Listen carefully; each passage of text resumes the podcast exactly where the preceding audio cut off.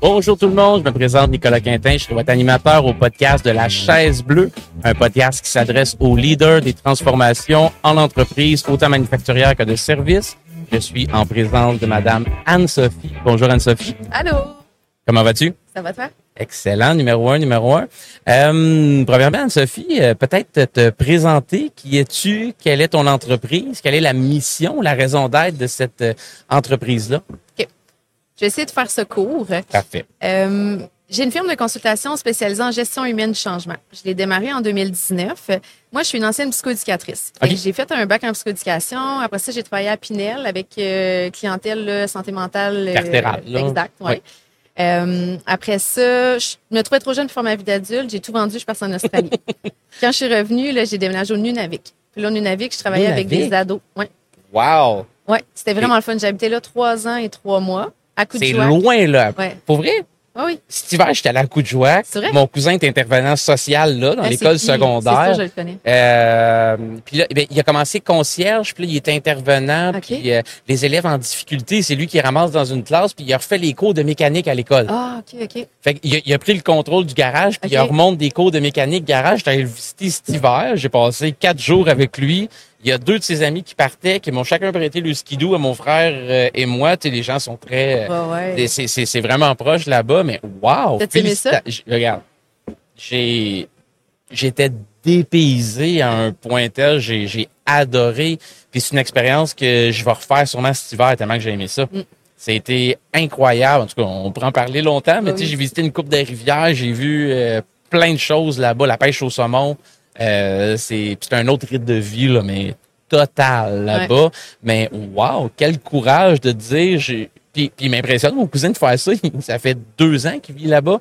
Puis il reste encore là un autre deux ans. Là, il y a eu un bébé. Il a adopté même un petit Inuit là-bas qui vient de quatre villages plus haut. Je me OK. rappelle pas du. Portac, sûrement, quelque chose comme ça. Oh, je me rappelle pas. Je sais qu'il y a quand même peut-être six, sept villages le Ouais. long de la baie d'Ongava. Exact. Si je me trompe pas. Euh, fait que, mais fél- félicitations. Wow, tout un, tout un parcours de passer par là quand même, de tout vendre, de décider d'aller là. C'est, euh, t'as Ouais. soif d'aventure. Ben, j'aime ça le changement. Puis effectivement, j'aime les défis. Puis là-bas, ben, j'en ai eu pour mon argent. Là, et je suis arrivée éducatrice spécialisée avec des ados. Euh, déjà des ados euh, sans difficulté, sans problème de comportement, c'est pas, euh, ça prend une patience particulière, je trouve. Mais quand il y a des problèmes de comportement, en plus dans le Nord où est-ce que les ressources sont vraiment limitées, là, Hmm. j'avais pas la patience pour euh, travailler avec eux. Là, donc je des suis fois, des familles dysfonctionnelles aussi un peu, Oui. des, Ah oui. des contextes familiaux quand même assez Ouais. particuliers. Wow, fait que, tu sais, gestion du changement, t'en avais assez pour ton argent mon là-bas, ben j'imagine. oui, c'est ça. Puis rapidement, je suis devenue chef de service, puis à la fin, j'étais directrice par intérim des services régionaux de réadaptation de tout le Nunavik. 200 employés, euh, plusieurs ressources, puis énormément de problèmes puis de défis. Euh, fait que ça, ça a été très formateur. Fait que tout ça pour dire, je suis revenue, je suis revenue au sud, on appelle avec ici ouais. finalement. euh, J'habitais dans le coin de, de C'est drôle de dire ça, pareil, on est au sud Ouais, ici. c'est ça. là, on est comme- au sud. oui. Quand on est dans, c'est ça, c'est au sud. Puis j'ai fait un MBA. Parce que là, je voulais plus être éducatrice. là. Tu sais, ça me tentait plus de faire ça. Je voulais plus m'en aller en gestion. Puis là, à un moment donné, j'ai atterri en gestion de projet. Puis là, c'est un méga projet qui avait beaucoup d'impact sur des humains. Puis il y avait une vingtaine de personnes qui allaient perdre leur poste. Fait que là, moi, je commence à faire ma gestion de projet. Tu sais, on analyse des coûts, des on a fait nos échéanciers, des trucs comme ça. Puis là, à un moment donné, mon ancien côté psychoéducatrice trouvait qu'il manquait d'humains dans la gestion de projet. Fait que là, je vais voir la boss tout naïvement, puis je dis là, sont où vos outils pour gérer le volet humain? Tu là, moi, j'ai mon coffre à outils pour gérer le volet technique, la Oui. gestion de projet. Oh, Mais les humains, moi, un je peux pas arriver. chart, un site, des Exact. des C'est Kanban, ça. name it, un Exact. waterfall. Mais tu sais, moi, j'ai bien beau faire le plus beau Gantt au monde, là. Je peux pas arriver avec mon Gantt, donner ça aux humains, puis dire, en passant, Sois tu vas perdre ta job. Ben non, c'est... Tu sais, là, je suis comme là, il manque quelque chose. Fait que c'est là que j'ai réalisé que, en fait, j'ai dé- j'ai développé mes propres outils, ma propre démarche, j'ai fait un cours à l'université, bref, j'ai commencé à m'intéresser à ça. C'est là que je me suis rendu compte qu'il y avait un énorme besoin pour gérer le volet humain, mais gérer le volet humain de façon concrète. Parce que, justement, je suis un cours à l'université, puis ça, ça fait quand même plusieurs années. Puis là, je finis mon cours de 45 heures, je me dis, OK, j'ai j'ai lu plein de livres, plein d'articles, euh, j'ai plein de théories, mais concrètement, qu'est-ce que je fais Mhm. avec les humains? Sais, qui changent, qui résistent, qui perdent leur job. Qui ont peur, qui sont Ben, stressés, qui sont fatigués. Ça. qui- Ouais, ouais, ouais. Puis moi, je suis une ancienne psychoéducatrice. Fait que, tu sais, Ok. j'ai quand même une longueur d'avance. C'est sur, Ben- mettons, un, je sais pas moi, un directeur d'opération. Absolument. Ah oui, ben oui, ben oui, que le gars, tout ce qui, tu sais, il, il a- il a commencé opérateur de machinerie. Exact. Après ça, il était super bon à faire sa job. C'était le meilleur de sa gang. C'était le meilleur de sa gang. Fait que là, il est devenu chef d'équipe. Exact. Il a jamais eu cours de gestion 101, comment régler un conflit de travail, C'est quoi, du leadership, c'est quoi. Fait il a jamais eu ça. Puis là, Manny il est super bon, puis c'est correct, mais il est devenu directeur d'usine. Puis là, il y a des équipes et équipes à gérer.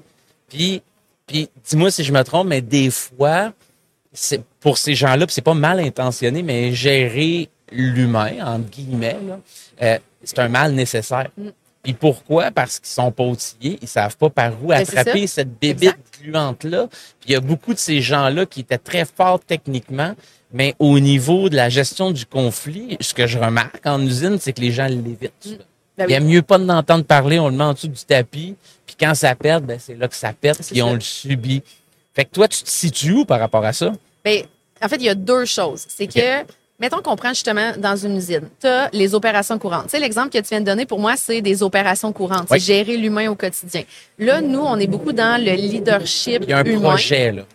Ben, il y a deux choses, c'est ça. Soit un projet, Opération soit comme mon exemple, absolument. là. ça. opération courante, le day-to-day. Là. Comme, c'est pas un projet en soi, c'est mes tâches quotidiennes. Another day in the les- office, ça roule. Je gère les humains quotidiennement, je gère les Ouais. humains qui sont pas rentrés. Fait que là, il faut switcher les, sur telle ligne de montage, telle affaire. là. Bon, la- les opérations courantes. Ça, on est en train de monter une certification qui va s'appeler leader performant et humain. Fait que comment être bon, parce qu'on veut être performant, là, tu sais, en Euh. tant que leader puis en tant que, que gestionnaire. Comme humain, on a tout ce besoin-là de ressentir le- la performance qu'on sert à quelque chose, c'est sûr. Puis si tu travailles dans un organisme à but lucratif, ben il faut être performant. Il faut que l'organisation soit performante, sinon ça fonctionnera pas. là. Productivité, c'est Ben, pas mal sur toutes les exact. lèvres qu'on rencontre, c'est sûr. Fait qu'on veut que la personne soit performante et humaine aussi. Fait que t'es pas juste performant, puis c'est les chiffres, les objectifs, puis les humains, on s'en fout. Puis en même temps, t'es pas juste humain, ah, comment ça va aujourd'hui? Ah non, non, on n'est pas juste- là pour ça non plus. C'est ça. Fait que nous, c'est les deux. Comment être un leader performant et humain? Fait que ça, c'est le- le- la certification qui va naître début 2024 OK. pour accompagner exactement ce que tu disais. Le meilleur qui est devenu chef d'équipe, puis qui est devenu euh, cadre intermédiaire, puis qui est devenu directeur d'usine finalement, mais qu'à travers tout ça, il manque quand même quelques outils dans son coffre de leadership. Là. Mhm. Fait qu'il y a ça pour les opérations courantes. Puis Oui. sinon, un projet, là. exemple. J'ai euh, une usine à change sa ligne de montage, évidemment, pour l'automatiser, pour qu'il y ait moins d'humains qui fassent de manipulation. Il y a beaucoup de kiosques dans ce Ben, sens-là ici, justement, ça, des exact. machines, des robots et autres. là. Exactement. Mais quand tu arrives puis tu remplaces une machine par un robot, ben c'est sûr que tu as besoin de moins d'humains pour l'opérer. Fait que nécessairement, tu as des gens qui vont perdre leur travail. Fait qu'il faut trouver Les tâches changent. C'est ça. Ceux qui restent, leurs tâches sont pas pareilles. Tu sais, mettons la personne qui est habituée d'entretenir la machine depuis 20 ans. Mettons, même machine depuis 20 ans. puis Là, tu y mets un robot. Et son, son travail change de A à Z. Puis C'est clair. c'est pas, ouais, mais non, t'es, en- t'es encore, euh, t'es encore le, le superviseur de, de, de la maintenance. Puis ils sont comme, ouais, mais la maintenance, c'est 100 différente. fait que, tu peux pas juste me pitcher une nouvelle machine, puis un peu de formation, puis je vais adhérer de même euh, au changement. C'est c'est pas comme ça que ça fonctionne. là. Les gens résistent d'emblée. Tu sais, on est bien dans, notre, dans nos pantoufles. là. Mhm. on, est, on est des êtres de, de, de confort. là. Donc, quand tu arrives puis tu changes des, des n'importe quoi, là, même des petits impacts, tu changes la couleur de, mon- de mon bureau puis tu me l'as pas dit, je serais pas contente. C'est clair. Ça se peut-tu des fois que c'est un peu, puis dis-moi si je me trompe, je suis pas un spécialiste comme toi là-dedans, mais on fait face à ça des fois aussi dans le quotidien. C'est un peu comme le processus du deuil. Tu sais, où est-ce que Ah, oui. première étape, c'est déni. Après ça, tu passes par la colère. Après ça, tu passes par d'autres gammes d'émotions jusqu'à temps que là, tu peux revenir puis que tu passes à quelque chose d'autre puis tu l'absorbes. Ouais. Fait que vous, c'est un peu de si dans le contexte d'un projet, on adapte finalement cette euh, réalité-là, euh, on, on fait un plan de communication. C'est, quoi un plan de gestion du changement? Je suis curieux. Ben, moi, les étapes que je fais, là, la première étape, c'est qu'on élabore la vision globale. Fait qu'on va se questionner, premièrement, c'est quoi ce changement-là?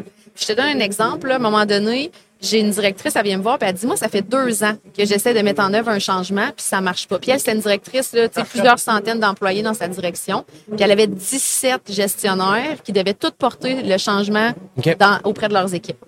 Ça fait deux ans là, qu'ils tout le monde à essayer de mettre en œuvre le changement, puis ça marche pas, pas en tout. Je réunis tout le monde, puis la première question que je pose, c'est quoi ce changement-là? je fais un tour de table, 17 versions différentes. Au début, la vision de c'était quoi ce projet-là était tellement pas claire que les gens sont partis avec leur propre compréhension. Personne n'a rien validé avec personne. Fait que tout le monde nageait, ramait, mais chacun dans leur propre direction. Fait que t'arriveras jamais à bon port si t'as 17 personnes qui rament pas dans la même direction. C'est clair. Fait que ça, c'est la, c'est la base. Puis quand je dis ça, les gens sont comme moi, mais c'est normal. Mais non. Non, c'est pas normal. C'est ça si tu prends pas le temps de t'arrêter, prends pas le temps de construire la vision, de bien la communiquer, ça, après ça, il faut que tu analyses qui sont les personnes impactées, quels sont les impacts. Puis après ça, moi, ce que je fais avec eux, c'est que on va anticiper des préoccupations. Fait qu'on va se dire, OK, ben, quand je vais annoncer ce changement-là, par exemple, à tel type de personne, voici ce qu'ils vont dire. Tac, tac, tac, C'est comme un peu une gestion de risque avec des plans de contingence. Si je ramène ça dans un autre domaine, je fais un parallèle, t'anticipes ce qui pourrait potentiellement arriver, puis tu prévois un plan si la situation arrive un peu. J'ai jamais vu ça de moi, mais c'est vrai. Mais j'essaie des fois de faire des parallèles entre des domaines, de donner des comparatifs, là, mais ça ressemble un mais petit oui, parce que c'est ça, on veut prévenir. Dans le fond, c'est qu'on veut prévenir. Parce que si tu réponds pas, c'est ça. Si tu réponds pas, chaque fois qu'une personne a une préoccupation, qu'est-ce qui va m'arriver? Elle n'adhère pas. Elle fait juste penser à sa préoccupation. Elle est dans le déni quasiment. C'est ça. Elle, veut pas. tu perdre ma job? Je vais-tu perdre ma job? Faut que je paye l'hypothèque? Ben, puis des fois, c'est bien plus de base que ça. J'ai un projet récemment, c'est qu'ils ont refait la cafétéria, puis en tout cas, ils ont agrandi le, building pour faire plaisir aux employés. Mais je ne suis pas certaine qu'ils ont bien consulté, mais en tout cas, ça, c'est une autre histoire. Là. Pour faire plaisir aux employés, agrandir la cafétéria, elle va être plus belle. En faisant ça, ils ont enlevé la zone fumeur dehors. Oui. Et là, le monde panique. Mais je vais fumer où? Là, les gens sont comme, ben là, je sais pas, j'ai pas pensé à ça. Mais c'est comme c'est un détail. En même temps, c'est pas un détail. Tu sais, mhm. c'est sûr que les fumeurs vont avoir cette préoccupation-là. Fait qu'il faut se questionner sur ça va être quoi leur préoccupation, puis comment on accompagne les gens dans leurs préoccupations, parce que ce que tu veux, c'est les rassurer le plus vite possible mhm. pour qu'ils adhèrent, pour qu'ils soient mobilisés. Quand ils sont mobilisés, c'est là qu'ils rament avec toi dans ton bateau, dans ta direction pour la vision que tu donnes à ton entreprise. C'est clair, il faut ramener ça à l'intérêt supérieur de la business. J'adore ça. Ben écoute, c'est c'est clair, mais c'est tellement des fois un nouveau domaine, je ben trouve, ou des nouvelles ben préoccupations que ça vaut la peine d'en parler euh, énormément puis de faire euh, différents parallèles avec ça. Euh, Qu'est-ce qui, dans ton domaine, tu dirais, a pas encore changé? Tu sais, c'est quand même un domaine nouveau. C'est particulier quand même. Tu sais, est-ce que je peux appeler ça du développement organisationnel ou c'est plus... oui. Ouais, OK. Qu'est-ce qui, lorsque tu rencontres des entreprises, demeure encore aujourd'hui un paradigme, un frein, un non-sens, une chose que les, les entreprises euh, n'ont pas encore assez fait évoluer pour bénéficier de ce que tu offres comme valeur? Bien, comprendre l'importance de la gestion humaine de changement. Moi, à tous les jours, je vis ça. moi, j'ai beaucoup de gens qui me suivent. Je fais plein de webinaires gratuits. Les gens sont au rendez-vous. C'est surtout des cadres intermédiaires. Parce que c'est eux qui sont pris en sandwich entre les objectifs organisationnels puis la résistance au changement des employés eux sont convaincus de l'importance de la gestion humaine de changement, ils m'engageraient n'importe quand. Là, après ça, ils vont au, niveau de la haute direction, puis là, ils expliquent ça, puis la haute direction, pas besoin. Où la ROI là-dedans? C'est ça. Là, OK, ça va me coûter X nombre de milliers de dollars pour qu'elle vienne faire euh, de la gestion de changement, mais c'est ça. Ça me rapporte quoi après? Ben, ça te rapporte des employés qui partent pas parce que ça coûte cher des employés qui quittent, qui sont en maladie, qui démissionnent. Après ça, les gens, euh, le, fait, là, quand tu fais pas de la gestion humaine de changement, ton projet là, mhm. va te prendre beaucoup plus de temps que si tu fais de la gestion de changement. Ça peut te prendre 10 à 100 fois plus de temps si tu planifies pas bien ton, euh, ton volet humain. Fait qu'imagine combien d'argent tu peux perdre si, au lieu, mettons que ton projet prenne six mois, ils prennent un an et demi. Ah, c'est complètement fou. C'est ça. Fait je peux, je peux t'en calculer un ROI, là, mais pas. C'est pas aussi simple qu'une machine. La machine va coûter un million. Donne-moi tes chiffres de production, X dollars à l'heure. X nombre de ah, bois, c'est ça. Fait que je la rembourse en 4,22 ans. OK. moi, je peux pas te donner un chiffre de même, mais je peux te donner d'autres types de chiffres. Mais c'est ça qui. C'est encore ça le gros C'est ce paradigme-là qui, qui, que les gens sont pas encore assez enclins à comprendre quelle va être la valeur ajoutée lorsque tu as un projet? Ou dans des opérations courantes, c'est peut-être autre chose, mais quand tu as un projet d'investir en, plan de gestion du changement pour faire en sorte que s'il arrive un an plus tôt, ton go live de ta machine, de ton nouveau ERP, de name it, oui, ça a un gros impact financier. Fait que les gens, c'est peut-être pas encore assez dans leur euh, checklist de choses à faire. Non, c'est ça. Pour partir un projet, de créer un plan de gestion du ben, changement. c'est que ça, ça devrait être dès que tu fais de la gestion de projet, OK? Oui. Dès que tu fais de la gestion de projet, tu devrais même pas te poser la question. C'est sûr qu'il faut que tu fasses la gestion humaine de changement. C'est sûr. À moins que tu fasses la gestion de projet avec des robots, mettons. Oui. Tu sais qu'il n'y a aucun humain dans ton projet. Là. Oh, ce qui Mais- est quasi impossible. Mais dès que tu as gestion de projet et des humains, c'est sûr qu'il faut faire de la gestion humaine de changement. Il faut arrêter de se poser des questions puis arrêter de se dire Hum, ce projet-là, vraiment, oui, tous les projets ont des impacts chez des humains. Puis une des grosses erreurs que je vois, c'est qu'on sous-estime les impacts que notre changement va avoir chez les humains. Nous, mettons, là, on a une idée, on se dit, hey, tu sais, ça, c'est vraiment une bonne idée, ça va améliorer telle affaire, telle affaire. On mijote l'idée pendant un mois, deux mois, quatre mois, six mois, on fait des recherches, des affaires. Là, finalement, après un an, on arrive, puis là, on présente notre projet, puis il est beau, là, puis on le connaît par cœur. Puis on présente ça, puis les gens sont pas contents. C'est normal, là, en trois secondes, ils- ça fait pas un an, les autres qui pensent à ça, puis qui ont réfléchi à plein d'affaires, puis qui ont cherché plein d'options, là. Fait qu'il faut faire attention à ça aussi, là. C'est sûr que ça relève des fois de la pensée magique de se dire que quelqu'un va adhérer Exact. à un projet, boum, s'il n'y a pas contribué. Personne adhère, boom. Personne. c'est pas instantané. Personne. Il y a un de mes clients qui me dit euh, les gens adhèrent au changement auquel ils contribuent. Fait que si tu as un changement, un plan à faire, de faire contribuer les gens tout au long de l'élaboration Mm. du projet aussi ou des communiqués, de l'informer, de, de- de les informer, de avoir beaucoup plus de chances à la fin Ben, d'arriver avec avec une mobilisation puis une, euh, une adhésion par rapport à ce projet-là. C'est, essentiel. Euh, Anne-Sophie, dans ton domaine d'activité, euh, qui, je pense, j'en suis convaincu, va prendre de plus en plus d'importance. Clairement. Je pense que tu as un beau, euh, un, un beau vecteur, des belles possibilités de croissance dans ton entreprise. Quels sont dans ton, quel est, quels sont dans ton domaine les next big thing? C'est quoi la prochaine grosse affaire qui arrive dans ton domaine d'expertise? Qu'est-ce qu'on fait pas encore nécessairement aujourd'hui que je peux m'attendre à voir durant la prochaine année devenir quelque chose de crucial? La question est excellente. Puis je vais te répondre qu'est-ce que j'aimerais qu'il arrive et non pas qu'est-ce que je pense qu'il va arriver. OK. Parce que ce que je pense qu'il va arriver, c'est qu'il y a de plus en plus d'entreprises qui se dotent d'équipes de gestion de changement. Oui. Donc, les très grosses entreprises vont avoir une équipe de gestion de changement. Par contre, c'est bon, là, je dis pas que c'est pas bon. C'est bon, mais on peut faire encore mieux. C'est que ces équipes-là, souvent, ça va être des gens qui sont concentrés sur les très gros projets organisationnels. Puis, tous les autres gestionnaires qui ont plein de petits projets et des fois des opérations courantes qui sont quasiment rendues une succession de micro-changements, eux sont pas plus outillés, sont pas plus épaulés. Ces gens-là sont pour les plus gros projets. Moi, ce que je veux, là, c'est que tout le monde dans l'organisation, tous tous les Tous gestionnaires, les gens qui ont une position de leadership, là. T'es gestionnaire, t'as, t'as une équipe de travail, là. T'es un Exactement. gestionnaire. Ou soit tous les gestionnaires et tous les professionnels qui doivent mettre en œuvre des changements qui ont des impacts chez des humains.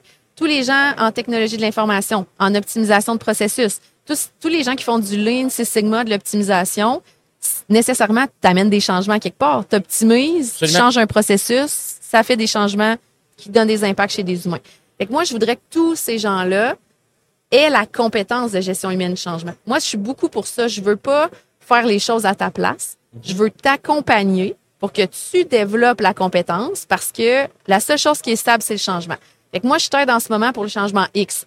Mais après demain, tu as un changement Y, Z, AA, BB, CC, puis c'est à l'infini Ben, les je changements. là. t'avoir transféré mes compétences Exact. pour que le prochain changement que tu as à gérer, tu as tes outils, tu as une façon ça. de faire, tu as de l'expérience là-dedans, puis tu affrontes ça avec confiance puis plaisir. Puis c'est bien plus fun pour toi parce que être un porteur de changement, là, c'est épuisant. Ah, C'est épuisant. là. C'est toi qui es en avant dans, dans le bateau, puis tu rames, puis tu rames, puis tu rames. Puis là, tu as des gens dans ton bateau qui rament pas, fait que c'est lourd. Puis tu as des gens qui rament par en arrière. Fait que, tu sais, c'est épuisant. c'est clair. Puis toi, tu sais, il faut que tu t'en ailles là-bas avec la ça. business, mais T'as tu quelqu'un regardes gens, quelqu'un qui te crie après, là. Plus vite, plus vite, plus vite, faut que tu avances. à part des faux bateaux dragon, mais tu sais, pas plus que 15 minutes pour moi, me faire crier après, j'ai bien de la misère avec Ouais, ça. Mais j'en visite encore des usines où ce que le climat de travail peut ressembler à ça, honnêtement. J'en vois à l'occasion, de moins en moins souvent par contre, mais euh, à l'occasion encore. Euh, si, euh, pas si, mais lorsque dans notre podcast, on va venir interviewer euh, Monsieur Pierre Fitzgibbon, le ministre de l'Économie, de l'Innovation, de la Science, de... Mhm. Quelle question aimerais-tu qu'on lui pose? C'est quoi la place de la gestion humaine du changement dans leur vision puis dans leur, euh, dans leur plan d'action? C'est c'est tout à fait cadré avec Mm. euh, ton domaine d'expertise. J'adore ça. Euh, au courant de la dernière année, quel livre, conférence, auteur t'a le plus inspiré? La question est excellente. Moi, je lis beaucoup. Chaque matin, je lis. Je te dirais, le, j'ai lu le livre deux fois en plus dans la dernière année. Ça, c'est bon signe. Euh, Ray Junior Courte Manche. Je sais c'est qui. Gros développeur immobilier euh, dans le coin de Mirabel. Je l'ai vu sur deux, trois vidéos. Ouais. Là, ça me dit de quoi? Oui, oui, oui. C'est pas lui qui avait un parc aquatique. Oui, ou, exact. euh, Moana, que ça s'appelle. Ouais, OK. Ouais, ben, je, je, je- je sais c'est qui le personnage. C'est ça. OK. Puis lui, dans son livre, il raconte sa vie, là, le fait qu'il a lâché l'école excessivement jeune, puis tout ce qu'il a fait. Puis je veux dire, c'est pas ça que je trouve nice, qu'il a lâché l'école jeune, mais la persévérance de ce gars-là, là, ça me fait capoter. Mais vraiment, vraiment. C'est une biographie qu'il a faite? Oui, exact. OK. C'est ça. Puis, c'est ça, son éthique du travail. Je, je, je suis pas 100% d'accord avec tout ce qu'il dit, là. Non, c'est mais, ses choix. euh, mais- C'est ça, exactement. Mais juste la persévérance, la détermination. Puis, tu sais, le fait que il a une idée dans la tête, là, il va faire n'importe quoi pour que ça marche. Ça, c'est mon genre. Ça, j'adore ça. C'est on se ressemble euh. Sur ça aussi. Je comprends ce que tu veux dire. Ben, des, puis t'en as besoin des fois des sources d'inspiration comme ça, d'en voir qu'il y, en a d'autres aussi qui sont fonceurs quand ils ont un objectif, ils vont. Puis s'il Exact. faut, on drop les gants, il faut aller. Ah ouais. euh, où est-ce qu'il faut aller? Puis lui, il a fait des affaires jeunes, là, puis vraiment hot, là. OK. Ah, ben, regarde, je, je prends ça en note, puis on va le mettre dans les références, dans le podcast comme euh, référence. Puis, euh, dernière question pour toi, Anne-Sophie. Euh, tu sais, t'es assis aujourd'hui dans la chaise bleue avec moi. On discute de transformation des entreprises. Qui aimerais-tu qui soit assis avec nous pour venir en discuter? À qui est-ce que tu aimerais lancer le défi de venir s'asseoir puis de se faire challenger sur ce genre de questions-là? La question est excellente. Puis tu me prends de court. C'est correct? Ouais. C'est voulu. Ah ouais, c'est ça, c'est excellent. T'es pas briefé d'avance. Non, non, rien, pas là, Je te l'ai briefé. dit, t'es, vraiment bonne. là. Tu te prêtes au jeu, il n'y a pas de brief, t'es assis. Tu, on n'a même pas pris le temps de se présenter d'avance. Ouais. J'adore ça, puis on le fera après, ça va me faire plaisir. Mais euh, si, si tu as quelqu'un, qui aimerais-tu qu'il soit là? Il peut être au Québec, il peut être euh, au Canada, ça peut être quelqu'un en Europe, ça peut être le président d'une compagnie qui t'inspire. C'est name it, là. Écoute, il y a beaucoup de monde qui m'inspire. Qui aimerais-tu entendre sur ce genre de sujet, sur ce genre de discussion? Peut-être que tu vas me dire Ray Courtemanche, mais je suis pas sûr. Non, Non, je suis pas sûr. non. je- Ce que j'aimerais plus entendre, c'est justement une chef, un chef de grande entreprise qui viendrait justement parler de l'importance de l'humain. Mais en fait, j'en ai vu un récemment, en plus, euh, une conférence. Je reviens sur, ta, sur ton autre question. Je vais donner, donner une deuxième réponse.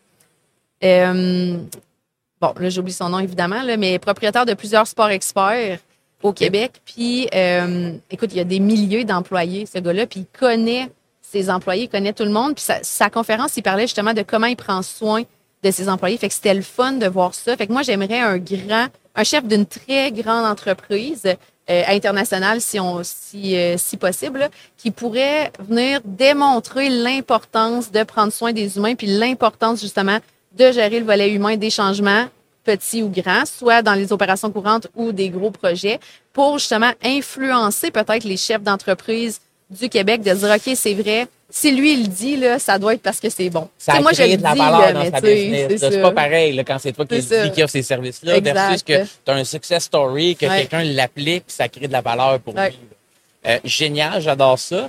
Puis un qui me fait penser à ce que tu viens de dire, tu connais-tu Rémi Tremblay? Non. Rémi Tremblay, c'est l'ancien président, si je me trompe pas, de Axéo, qui est une firme de placement de personnel, 2000 employés à peu près. Puis euh, l'importance de la gestion de l'humain, du bien-être, euh, il est vraiment tombé là-dedans. Ah ouais. Moi, je l'ai vu en conférence deux fois. Puis il y a un organisme à Québec qui s'appelle la Maison des leaders, dans le vieux Québec. C'est lui qui chapeaute ça avec, euh, je pense, c'est le chef de l'Orchestre symphonique de Québec. Il y a un grand chef indien, il y a un moine bouddhiste dans son équipe. C'est comme une gang Ah ouais. hyper hétéroclite. Ça s'appelle la Maison des leaders. Moi, j'ai l'opportunité, la chance d'aller passer une demi-journée là-bas avec eux puis parler, mais quelqu'un que tu pourrais revoir en conférence qui ressemble à ce que tu me dis là, de, de la personne du sport expert qui a géré beaucoup de monde puis qui a mis l'accent sur ça. Mm. Rémi Tremblay à Québec, ça, ça, c'en est un qui, moi, m'avait euh, choqué quand même, là, mais dans le bon sens du terme. Ah ouais. euh, choqué. Euh, écoute, tu me fais penser à plein de trucs. Fait que j'ai une dernière question pour toi. J'en invente une. Vas-y. Si on, euh, on, on écoute Cendrillon, toi et moi, avec ma petite fille de 8 ans, puis que la fée moraine arrive avec nous autres, elle apparaît là, boum. Puis euh, on te donne l'opportunité, tu as un vœu, tu fais ce que tu veux, tu changes quoi dans ton entreprise demain? Tu as tout l'argent du monde, tu as tout le temps du monde. Name it. Tout l'argent du monde. Premièrement, j'ai bien plus d'employés. Puis j'ai une grosse équipe de développement des affaires. Parce que les besoins sont là, il faut juste aller les chercher. Puis, tu sais, le- le- moi, je suis en croissance présentement. Fait que le principal défi d'une chef d'entreprise en croissance, c'est de jumeler les clients, la gestion de l'entreprise, la gestion des employés, le développement des affaires, toute autre tâche connexe. Et voilà, ça, c'est les différents chapeaux. Exact. Fait qu'un un, un équipe au développement des affaires, euh, next level, ça serait ça, la baguette magique. Puis avec une équipe de consultants, parce que là, ils vont me trouver tellement de contrats que je dire, ça prend les consultants qui vont faire les contrats. c'est un juste euh, un, un- équilibre parfait euh, entre les deux. Ben écoute, euh, Anne-Sophie, ça a été vraiment agréable. J'ai adoré Merci. les réponses. Euh, merci pour ton temps, super apprécié. Puis on va garder contact. Yes. Merci Merci à beaucoup. toi.